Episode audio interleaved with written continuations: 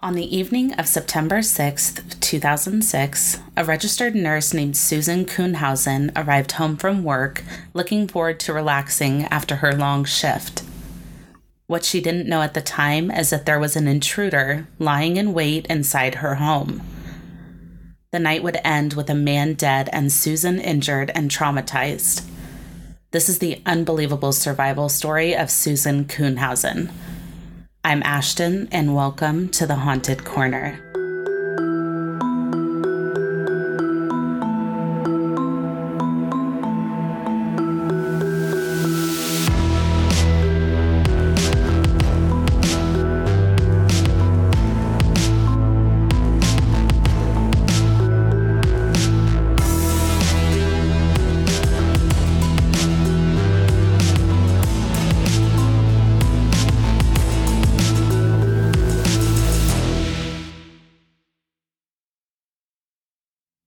Everyone, welcome back to the Haunted Corner.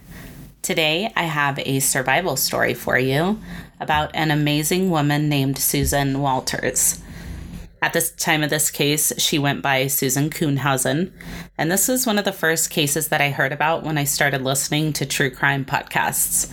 It's a shocking one, but Susan is amazing. Let's get into it. The story begins with a woman named Susan she became a licensed practical nurse and then a registered nurse.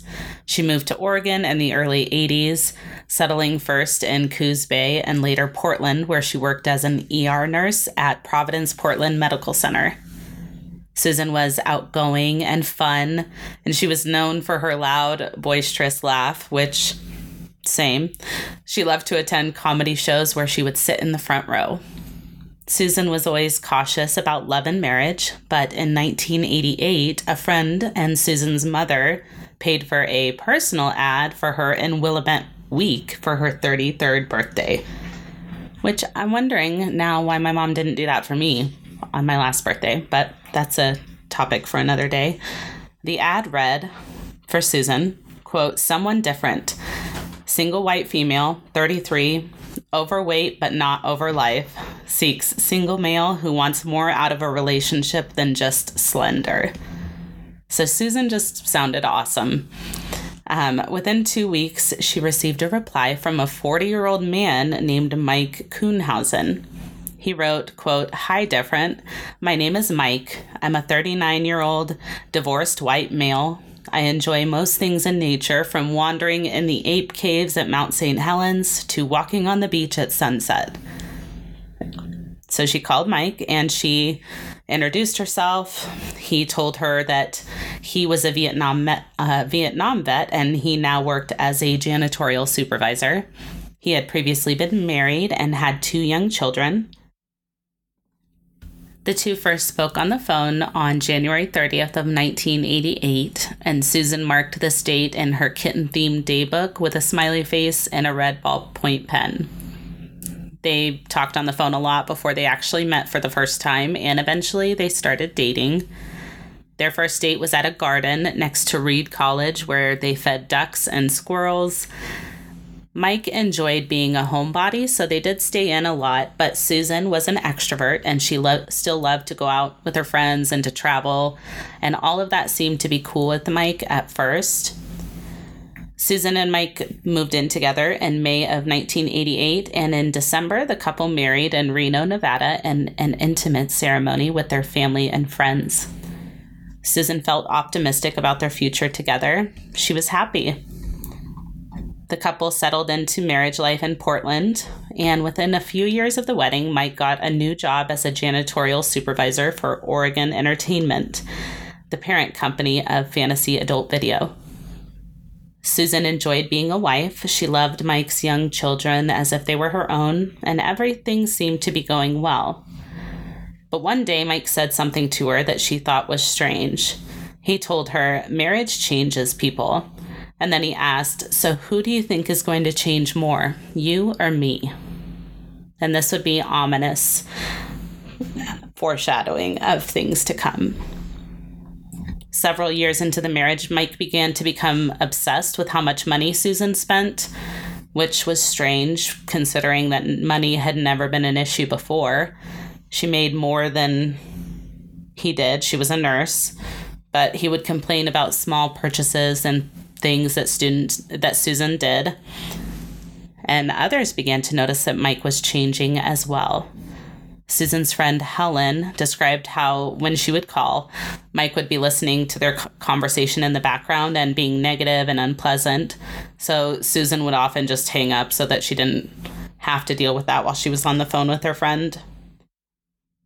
Over time, Mike's behavior continued to spiral. His anxiety was at an all time high, and he told Susan that he didn't think he had ever been happy. So things were not going well. And then in the summer of 2005, Susan suggested that they attend counseling, but Mike refused. He claimed that counseling is what had ended his first marriage, but Susan was insistent and gave him an ultimatum. She's like, Look, either we go to counseling or I'm filing for divorce.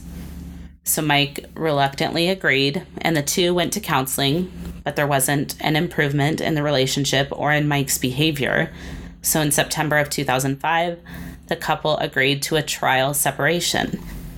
But they did still spend time together. They had grandchildren by this point, so Mike would come over and spend time with them. Susan didn't change the alarm code, and she only had one request. He wasn't allowed to go into her house when she wasn't home but she had a feeling that maybe he was in the house when she wasn't home and possibly going through her things. But Susan was doing well at this point. During the separation, she realized that she had made the right choice. She was happy and ready to move on. But Mike seemed to be hanging on to the hope that the couple would reconcile. But by late summer of 2006, Susan separated their bank accounts and moved forward with the divorce. On September 6th of 2006, Susan called Mike around 3 o'clock p.m. She was getting ready to head out of town for a nursing convention, and she claims that when Mike picked up the phone, he seemed kind of irritated and almost surprised to be hearing from her. He told her, quote, I just can't take it anymore. I'm heading to the beach. I left you a note at the house. Later that evening, the 51 year old emergency room nurse ended her shift at Providence Portland Medical Center on Northeast Glisan Street and headed to the Perfect Looked Hair Salon on East Burnside Street. She read a magazine while she waited for her appointment and headed home after. Susan arrived at her house around 6:30 p.m. She entered through the mudroom where she disarmed the alarm and she found the note from Mike near the microwave. The note read, quote, Sue, haven't been sleeping, had to get away, went to the beach. Susan noticed the house was eerily dark, specifically her room. She was almost certain that she had left the blinds open that day. And as she approached her bedroom, she noticed it was dark and the door was partially closed.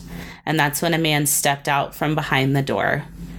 The man was approximately five foot nine and weighed around 190 pounds. He wore Dockers, a blue striped shirt, and a tan baseball hat pulled low over his eyes. His long hair was in a ponytail tucked into a baseball cap.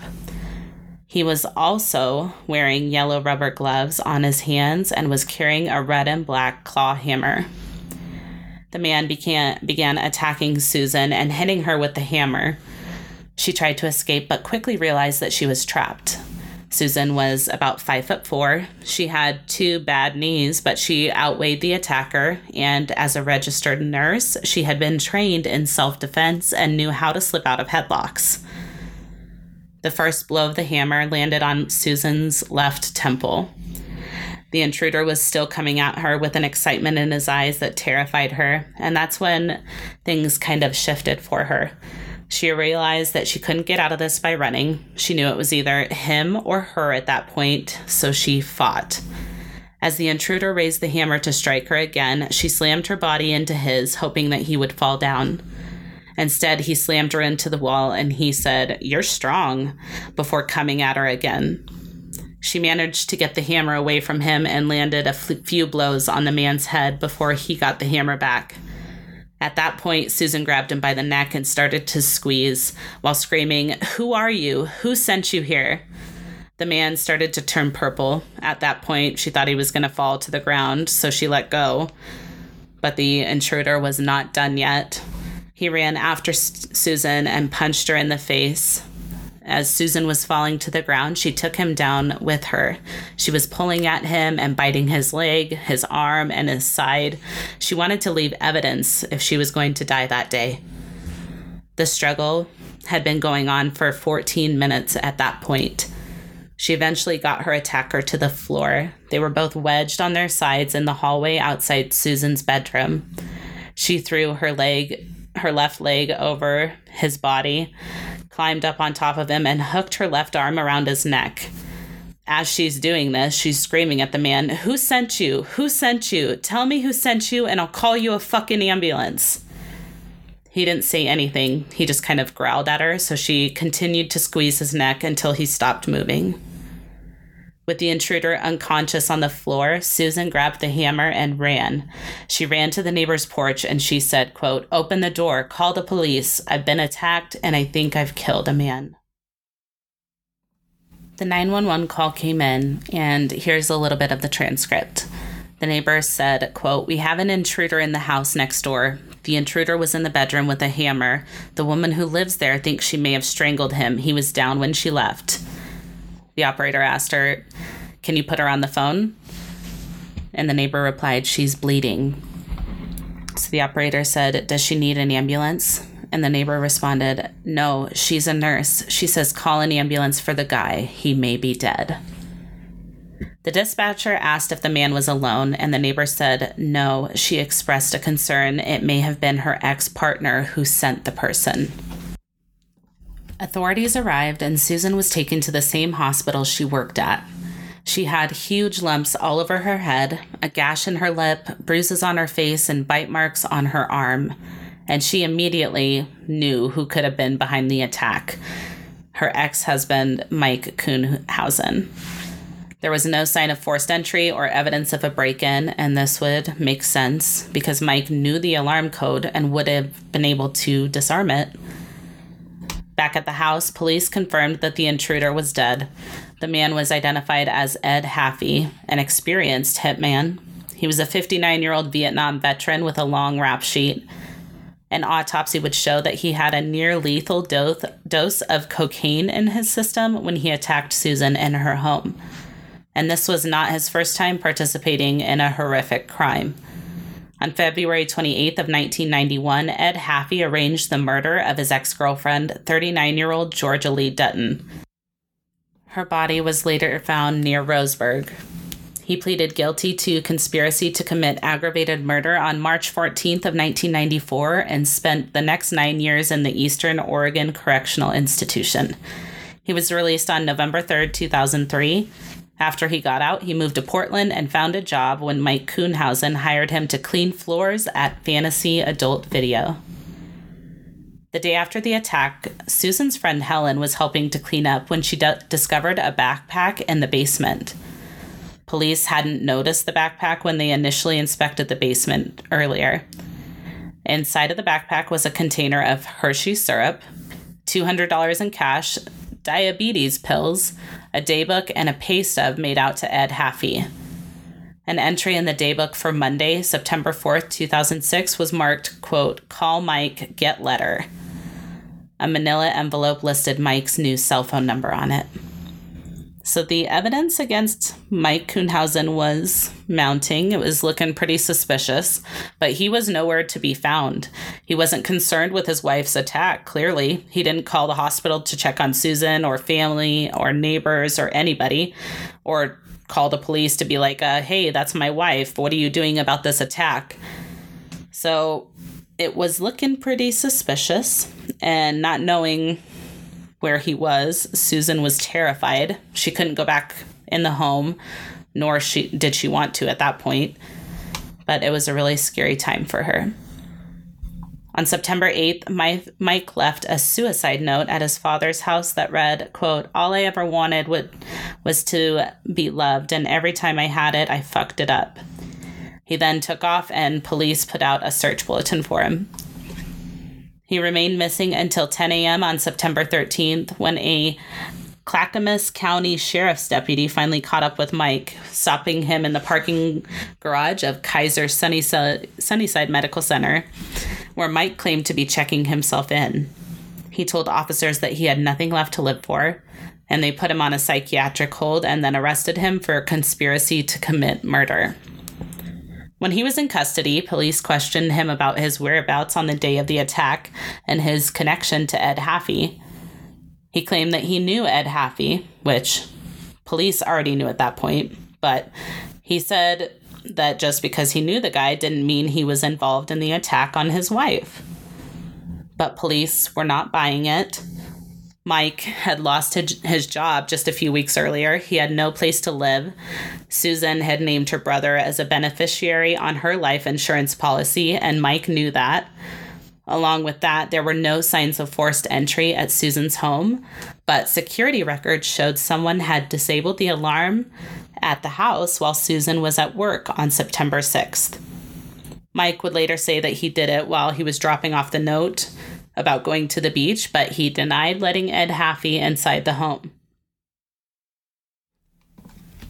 On September 18th, a former cellmate of Ed Haffey's contacted police saying that Ed had asked him to join a burglary and insurance scam. He and Ed met a guy at Southeast 82nd Avenue and Division Street. The man was Mike Kuhnhausen, who told the cellmate that he would pay him $5,000 if he helped Ed Haffey kill his wife. But the man refused. And then on November 17th, another witness told police he'd driven Ed Haffey to meet a bald man in the parking lot of an Applebee's near Interstate 205. Days after that, he saw the man's picture in the news after Susan's attack, and it was, yep, you guessed it, Mike Kuhnhausen. On August 30th, 2007, Mike Kuhnhausen pleaded guilty to soliciting his wife Susan's murder. He was charged with solicitation of aggravated murder and was sentenced to 10 years in prison. Susan filed for divorce the day after Mike's arrest, and she eventually sued him for $1 million, stating that she wanted to make sure he didn't have enough money to hire another hitman to finish the job but he wouldn't get the chance.